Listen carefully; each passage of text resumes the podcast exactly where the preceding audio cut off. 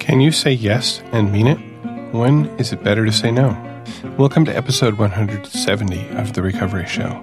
This episode is brought to you by Lorianne, Eric, and Laura. They used the donation button on our website. Thank you, Lorianne, Eric, and Laura, for your generous contributions. This episode is for you.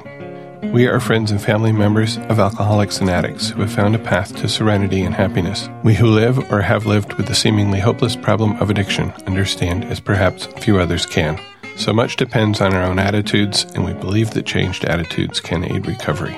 Before we begin, we would like to state that though we at the Recovery Show may be in a 12 step program, we represent ourselves rather than the program. During this show, we will share our own experiences. The opinions expressed here are strictly those of the person who gave them. Take what you like and leave the rest. I hope that you will find something in our sharing that speaks to your life. My name is Spencer, and I'm your host today. I'm going to start with a reading. This is from Courage to Change, uh, one of our daily readers. This is from July 25th. After years of letting people take advantage of me, I had built up quite a store of anger, resentment, and guilt by the time I found Al Anon. So many times I wanted to bite off my tongue after saying yes when I really wanted to say no. Why did I continue to deny my own feelings just to gain someone's approval? As I worked the Al Anon program, the answer became apparent. What I lacked was courage. In the Serenity Prayer, I learned that courage is granted by my higher power, so that is where I turned first. Then it was up to me to do my part. Was I willing to learn to say no when I meant no? Was I willing to accept that not everyone would be thrilled with this change? Was I w- willing to face the real me behind the people pleasing image? Fed up with volunteering to be treated like a doormat, I squared my shoulders and answered yes. So I recently finished reading a book titled Year of Yes by Shonda Rhimes, and it's subtitled How to Dance It Out, Stand in the Sun, and Be Your Own Person. A lot of what I read in that book just really resonated with the work that I've been doing in recovery. And so I thought I'd try to express what I found in hopes that that you might find some resonance as well and maybe some new ideas for your recovery. The first thing that strikes me is this difference between inside and outside, or maybe more appropriately between outside and inside, which is to say, how the image that we present to the world is not necessarily in alignment with, does not necessarily reflect what's going on inside us. And I know that has been true for me in, in many different ways, and it was very much true during the time that I was dealing with active drinking and before I came into recovery, that the outside that I presented to the world at least tried not to show the fear, the despair, the sadness, the anger that was inside me. Uh, tried not to show that our life, our home was unmanageable uh, presenting this image of a happy family, of a successful life, and and at the same time falling apart inside. And that's sort of where where she starts her story. Uh, if you're familiar with Shonda Rhimes, she created such TV shows as Grey's Anatomy, Scandal, and How to Get Away with Murder. And and so she would have appeared to be somebody who had everything she had a successful career. She was very well respected in her field. She had a family that loved her, uh, you know, a great house, et cetera, et cetera. But inside, inside was a scared little girl who was hiding from the world. It just really, again, resonates with my experience and, and what, you know, I've heard from other people in recovery about how, about we cover up what, what we don't want the world to see and she was isolating, isolating herself, living in in herself, stuffing her feelings uh, to show a face to the world that that was not true. The second point of, of congruence that I found was that she, like many of us, like me, hit a bottom and had a moment of clarity where she saw what was going on and had some notion of, of what she could do. And that certainly happened to me if you listened to my open talk a couple of weeks ago. I had that moment of clarity when I realized that my efforts to control my wife's drinking, to get her to drink less or to, to be sober, not only were was not possible, but had been really um, making my life unmanageable.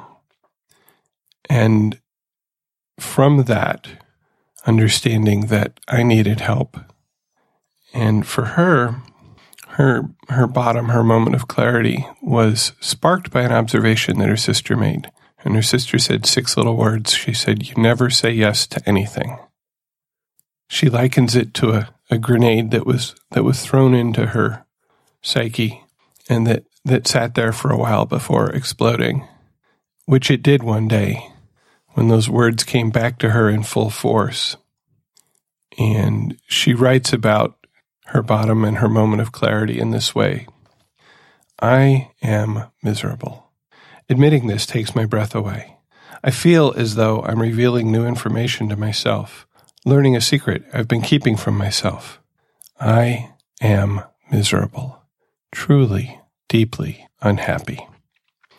So she recognized it, the need for a change. She recognized that her unhappiness, her misery, had its roots in never saying yes to anything, had its roots in always saying no to new opportunities, to things that scared her. And so she said no. And, and every time she said no, her world got a little bit smaller. And so she committed to herself and to her friends to say yes to everything that scared her for a year. Here's a quote, a text that she sent to friends. I'm going to say yes to anything and everything that scares me for a whole year, or until I get scared to death and you have to bury me. Ugh. And her responses, her her emotional responses, as as she uh, expresses them in the book, to actually saying yes to something. In the first, the first incident that she relates is being asked to, to give the commencement address at Dartmouth University, which is her alma mater. And even though it was six months off, the thought of doing that just totally scared her. And you have to read the book. Um, she talks about some of the things that have happened to her in the past in, in public speaking, in public uh, engagements, and and why you know this this frightens her. What what she thinks might happen frightens her.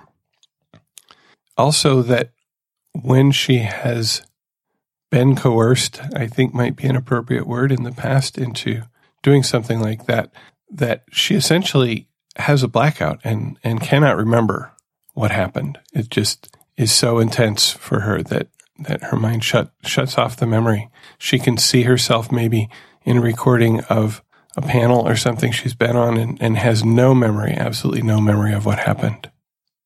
I think many of us have experienced that sort of thing ourselves her sort of entry into this commitment, into this process, mirrors in many ways, uh, certainly my entry into recovery, into Al Anon in particular, which is that I need to do something. I don't know what I need to do. I have heard that this Al Anon thing might help, and so I'm going to give it a try because it can't be worse. It might be better. And she says in bullet points, Saying no has gotten me here. Here sucks. Saying yes might be my place to someplace better, or at least to someplace different. Um, also, her pattern of living in the world as as mine was really set for her in childhood. She started isolating and living in her imagination in childhood, and that is what brought her to the success that she found in in creating these these hit TV shows. But it also took her away from anything that involved interacting with other people directly, anything that involved exposing herself as a person. I also live with patterns that were set in my childhood. In my case, those patterns are of being a rescuer, of being a fixer, of codependency, of needing you to be happy before I can be happy. And through this process of, for her saying yes, for me saying yes to Al Anon, we both have found new ways to live. The book has chapters that mostly start with the word yes. The first one that I want to talk about is titled Yes to Speaking the Whole Truth. And this, this chapter includes the, the commencement speech that she gave at Dartmouth University, where the theme of it is essentially being true to yourself and going out and doing the things that, that you need to do rather than seeing a dream but not being able to achieve it. As far as, as speaking the whole truth, recovery has given me a way to know the truth about myself. And a lot of that comes from the inventory in step four, searching and fearless moral inventory, and and then speaking the truth of that inventory in step five, with the support of a loving higher power. Um, as as I came to understand, and am continuing to grow in my understanding of that higher power.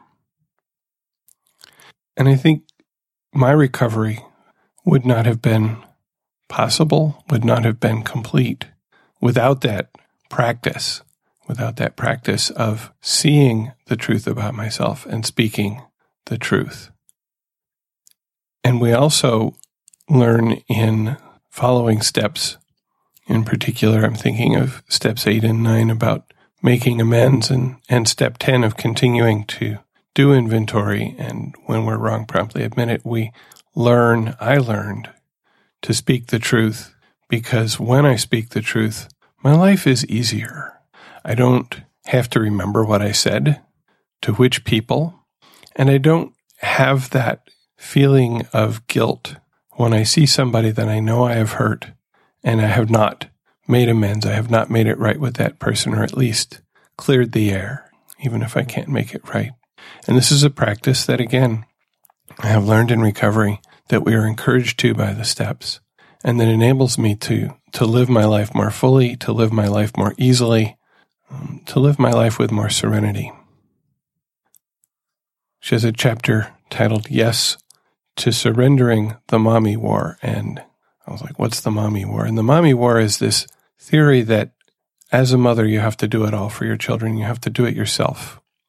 And when you are, as she is, an extremely busy, successful person in your work, in your career, the myth that you also have to be everything in your family can be extremely destructive.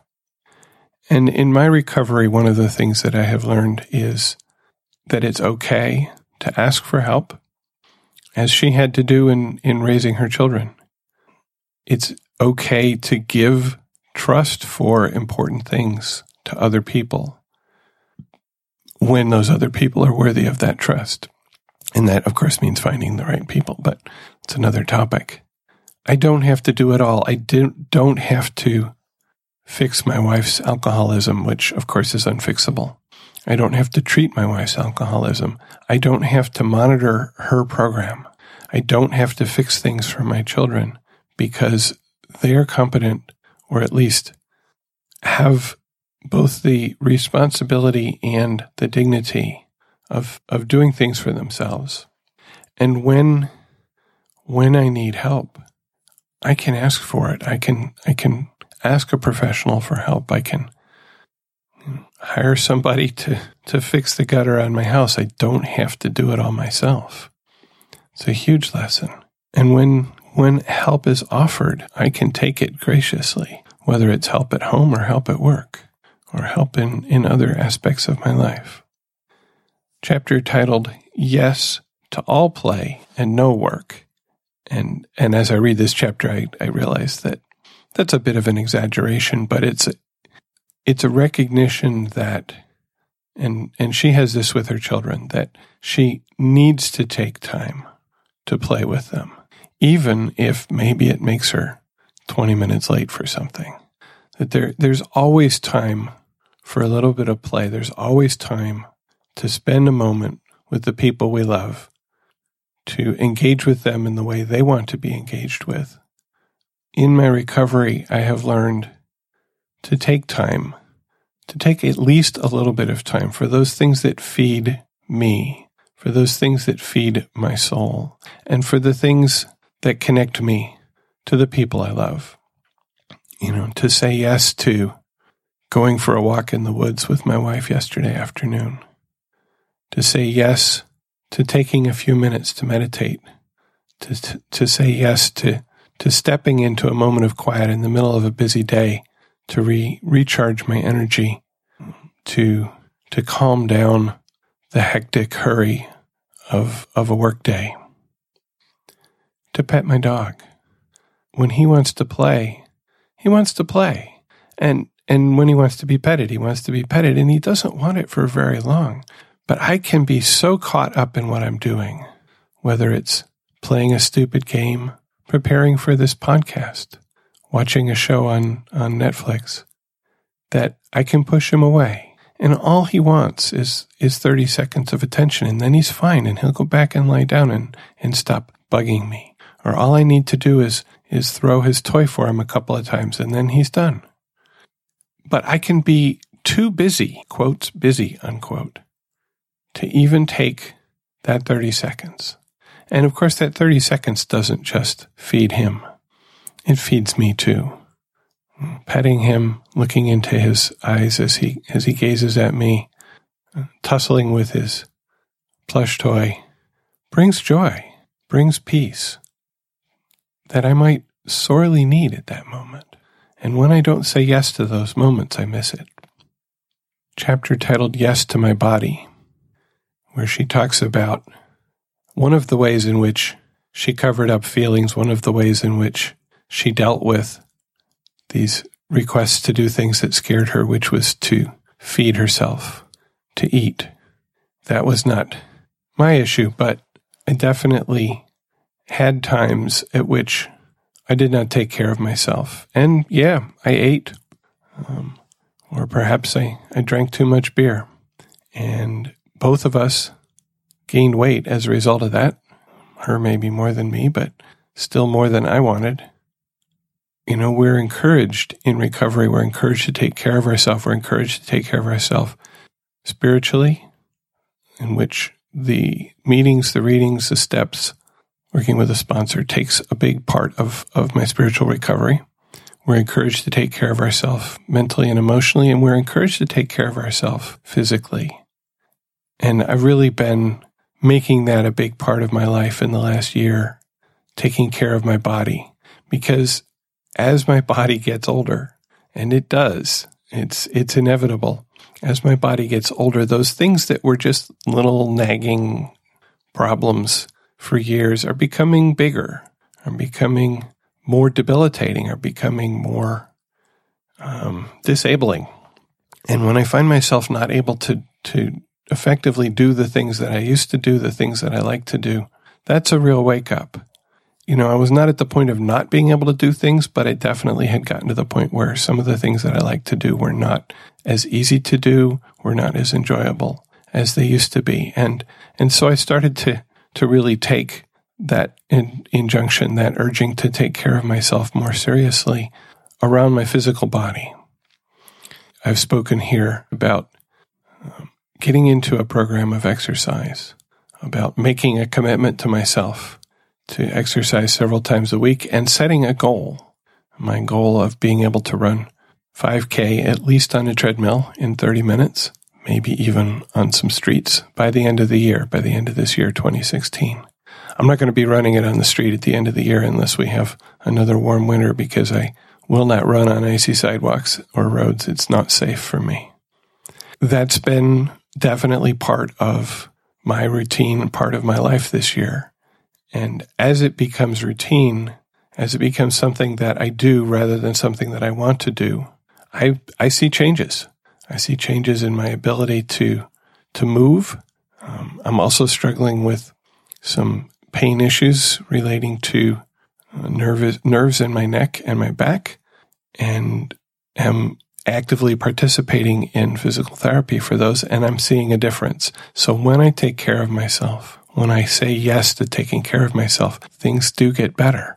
And I know that's, that there will come a time when there will be things that, that I can't make, maybe can't bring them back to the level that I want them to be. But if I'm taking care of myself, I can always make them as, as good as I, as, as possible, I guess. So saying yes to taking care of myself is really important in my recovery. chapter yes to joining the club. And I was like, what, what is that about?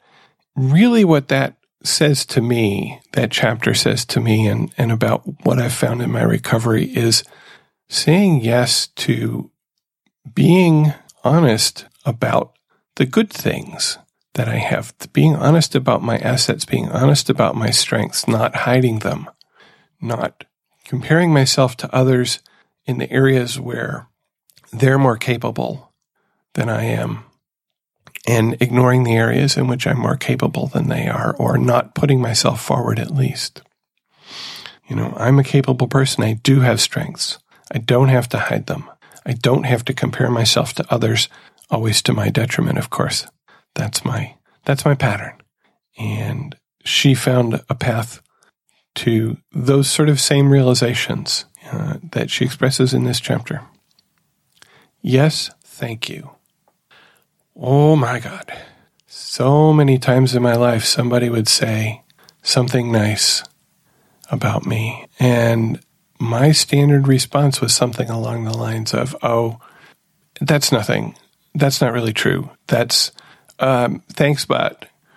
Um, and putting myself down, deprecating what I had done, minimizing it, minimizing the thing that somebody is thanking me for, the compliment that somebody is giving me. I still find myself doing that. Uh, the other day, and uh, a new colleague complimented my hair, said it's really handsome.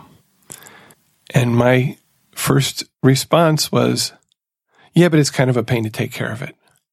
Where is that coming from? That is coming from training, social training over the years to, to not put myself forward, to not be able to say just thank you.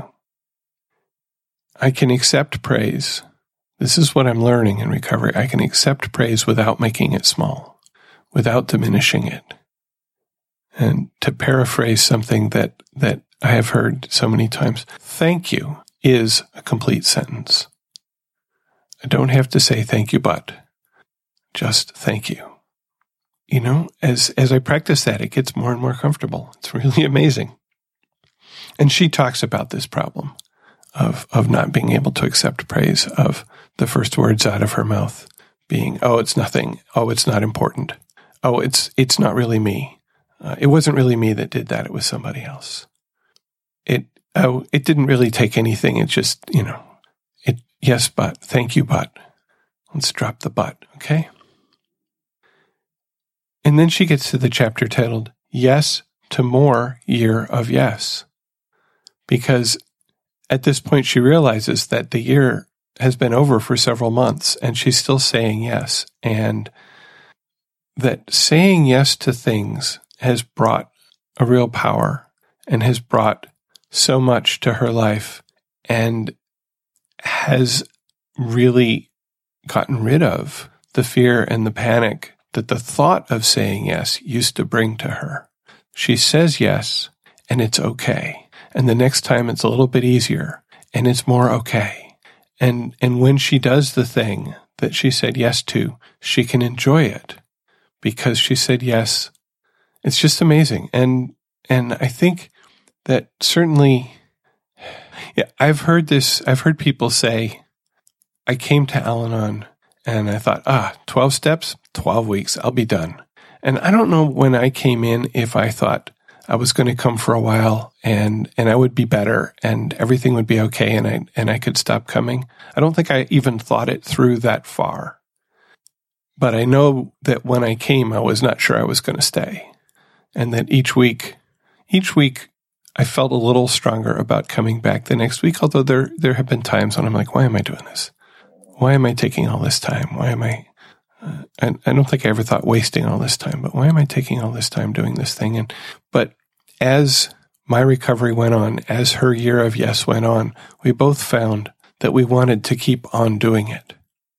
That the process of recovery, the process of saying yes, has been good for us and has brought fulfillment and joy and, and wonder and serenity and growth and amazing things into our life. And, and so we keep on saying yes to it. We want to keep going. Recovery is a lifelong process. and I want to do it. Then there's the chapter titled Yes to No, Yes to Difficult Conversations.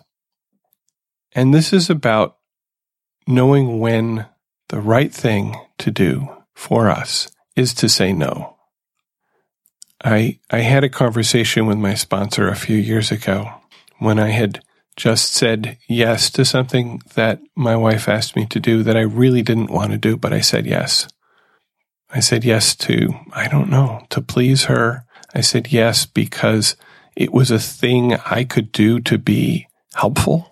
It was a person about a person who, quote, needed fixing. And I think to some extent it triggered those old codependent impulses in me. And I said yes. And I didn't want to say yes, but I said it. And then I called my sponsor.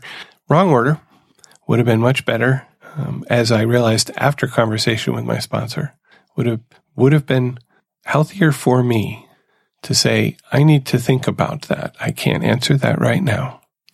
Or to just say no. But I could have at least said, I need to think about that. I could have called my sponsor. I could have had that conversation. And then I could have called my wife back and said no. And what my sponsor said to me was, if you never say no, all your yeses are meaningless. If I'm just saying yes out of reflex, as Shonda used to say, no out of reflex. If I just say yes out of reflex, it's meaningless. I have to know when to say no. I have to know when something is not the right thing for me. In this chapter, she illustrates this principle with a conversation with a lifelong friend who asks to borrow a large sum of money. And she says no. And the friend basically turns on her and rants at her and then cuts her out of her life. And she realizes that this person really wasn't a friend, that this person was somebody who was taking what she could get from their relationship, and that saying no was exactly the right thing for her at that point. The, the saying I was alluding to earlier that I'm sure you've heard, and if you haven't, take this one and, and learn it and know it and live it. No is a complete sentence. If I can't do something, if it's not right for me to do something, I can say no and I don't have to justify and I don't have to explain if it's not the right thing. I can just say no. Not, not no but, not no and, not no but anyway, just no. Something I learned here chapter titled Yes to People. Yes to recognizing that I'm not alone. Yes to recognizing that I have a support group, that there are people who love me, there are people who will be there with me. I think she calls it my tribe. I have a recovery tribe. I don't have to deal with difficult problems alone. There are people who will be there for me. There are people I can ask for help. There are people I can ask to walk along the road with me, and not the least of those is my higher power. I can pick up the phone. I can go to a meeting. I have family who will be there with me. I'm not alone. I don't have to do it on my own. And and I think again the what she relates in this in this chapter is a story of being invited to a, a particular gathering and being an honored guest there and and feeling very exposed and feeling very thrust into the spotlight and unsupported and, and her friends said, Of course we'll be there with you. Course we will. You're not alone. And the final chapter that might be the final chapter in the book, it's definitely the last one I'm talking about, is titled Yes to Who I Am. And a huge part of my recovery has been learning who I am, accepting who I am, honoring who I am, and knowing that if there are parts of me that after I've accepted they're there, that I would like to change, I can do that because I can ask for that help. And I have a process I can use to change the things that I want to change and to grow the things that I want to grow and a way to accept the things that are, to know who I am, to love who I am. After a short break, I'll continue with my life in recovery, where I talk about how recovery works in my daily life and in my meetings.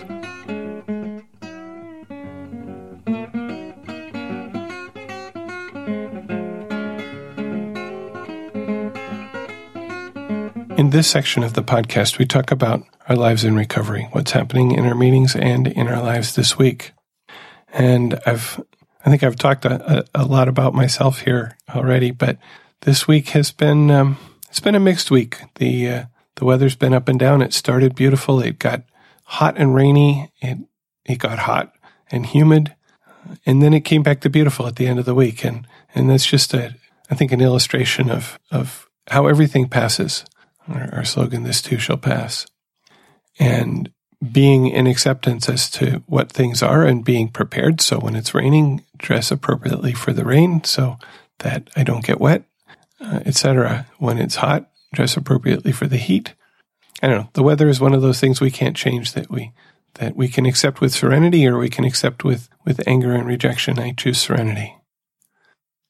We had uh, in my meeting yesterday uh, evening, one person brought up a topic of balance, of finding balance in our lives, balancing the, the things that, that we need to do, the things that we want to do, the things that, that life thrusts at us, and making those, making choices to keep balance. And, and I ran into that yesterday.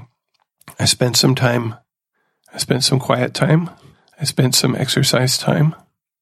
I spent some maintenance of lifetime in mowing the lawn and doing laundry.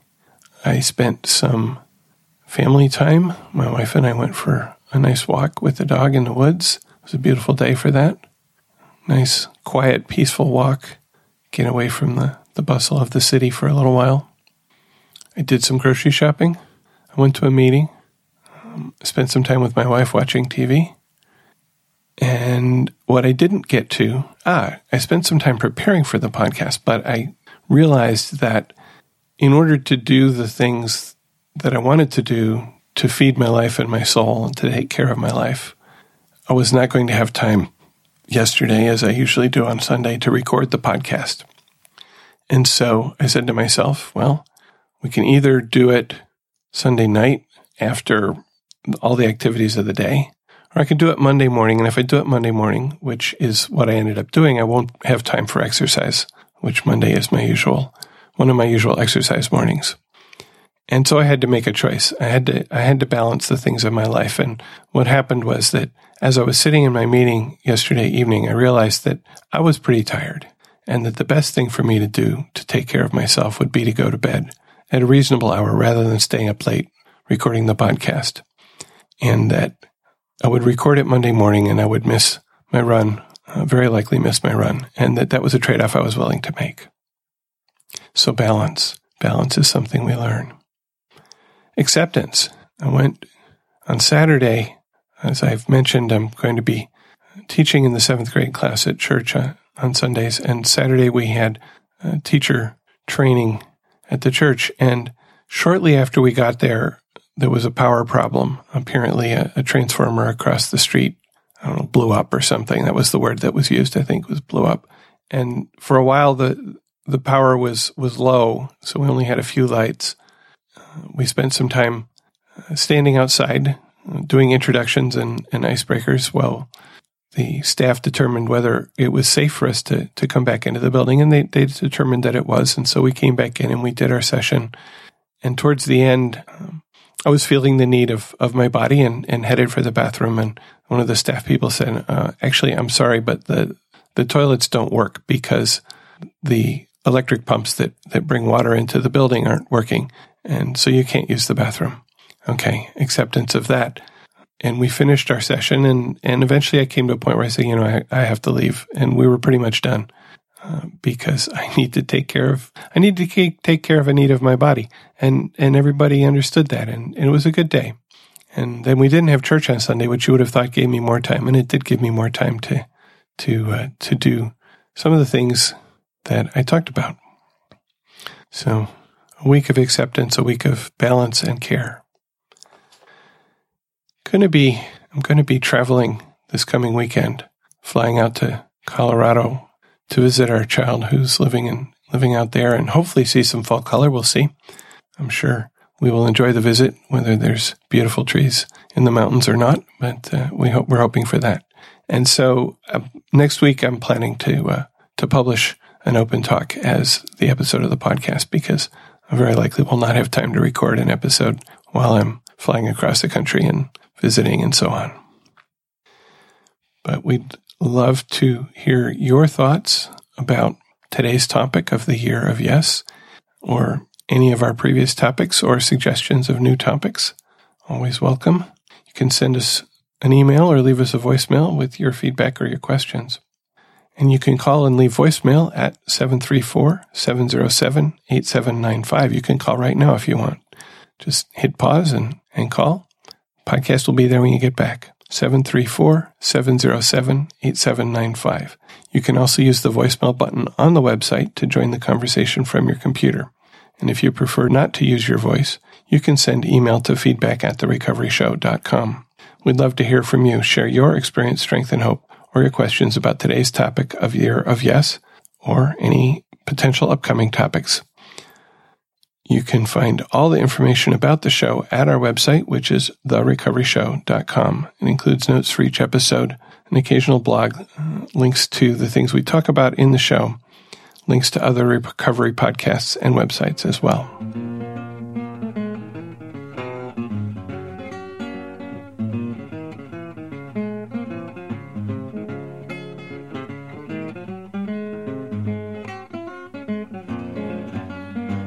Carrie posted a comment on the Serenity episode. She writes, Hi there. I wanted to post a comment here rather than leaving a voicemail so others can find this if they're interested in the topic of serenity. I led a meeting a few days after we recorded this episode on serenity. As always, those amazing people in the room said so much that helped me. I wanted to share it here in case it touches others as it did for me. In my lead in share, I mentioned something I'd heard in Ellen C's talk when she said she told her sponsor, he triggered all my buttons. And her sponsor asked, well, what are you doing with buttons? Later, someone shared that they think of it as first being aware of our triggers or buttons and then gently covering them rather than trying to eradicate, which means to destroy completely, put an end to them. Because as human beings, we will always have triggers or buttons. I just loved that. It felt so much more gentle and loving to me. Another member shared that sometimes we hand over our serenity as easily as if someone asked us to pass the salt. I loved that too. I'm a very visual thinker, and so that helps me to have that visual. And, and thanks for those those observations that share, Carrie. It's definitely um, that image of handing over our serenity like the salt really, really rings true for me. Uh, I, I have been there. Akila left us a voicemail. Hi, Spencer. This is Akila. I just wanted to thank you for sharing your open talk with us. Um, I had heard most of it before, but it's always nice to hear it like in, in complete lump. So I really appreciate it, and thank you for your service. Bye. Thanks, Akila. I, uh, it was helpful for me to do it. Uh, I was actually sharing in a meeting recently that doing that helped me to see how my recovery has changed me how the way in which I talk about what it was like, what happened, and what it's like now has changed significantly from the beginning of my recovery when my story was all about, almost all about the drunkalog, almost all about early on about her finding early sobriety, which, as you know, uh, led to another relapse and, and a couple more years of, of drinking. But how now it's much more about how I felt, about how I reacted, and much less about what she did. And I view that, I see that as growth.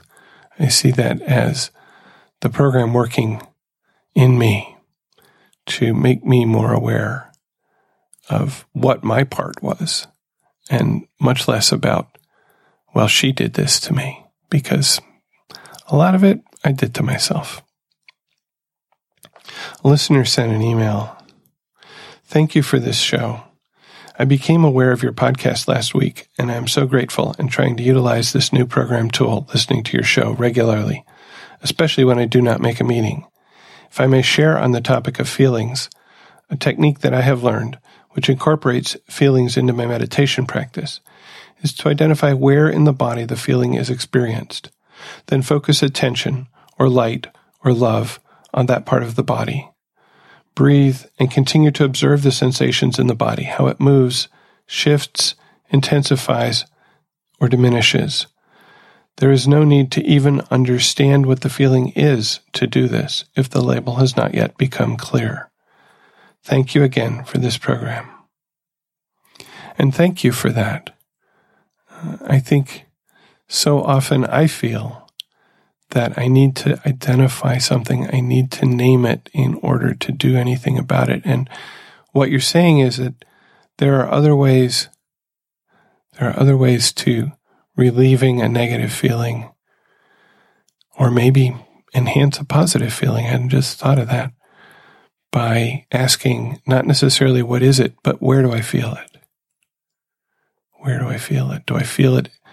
What is this? What is this thing I have? Well, it's in the pit of my stomach. So let's focus a little love and light there. And let's see if we can just reduce it, move it, without needing to name it.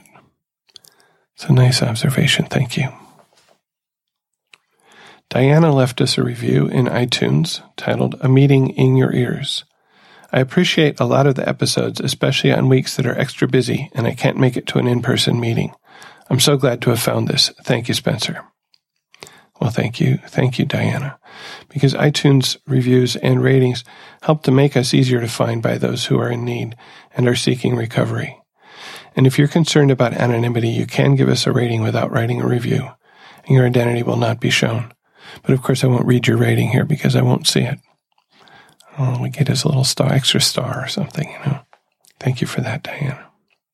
It doesn't cost you anything to listen to the recovery show, but we do have expenses, which are running about $60 a month. You can help to support us and keep us on the web and in your ear. We have a donation button on the website where you can support us directly, just like Lorianne, Eric, and Laura did. And thank you again, Lorianne, Eric, and Laura, for your support. We have also put together a list of recovery related books.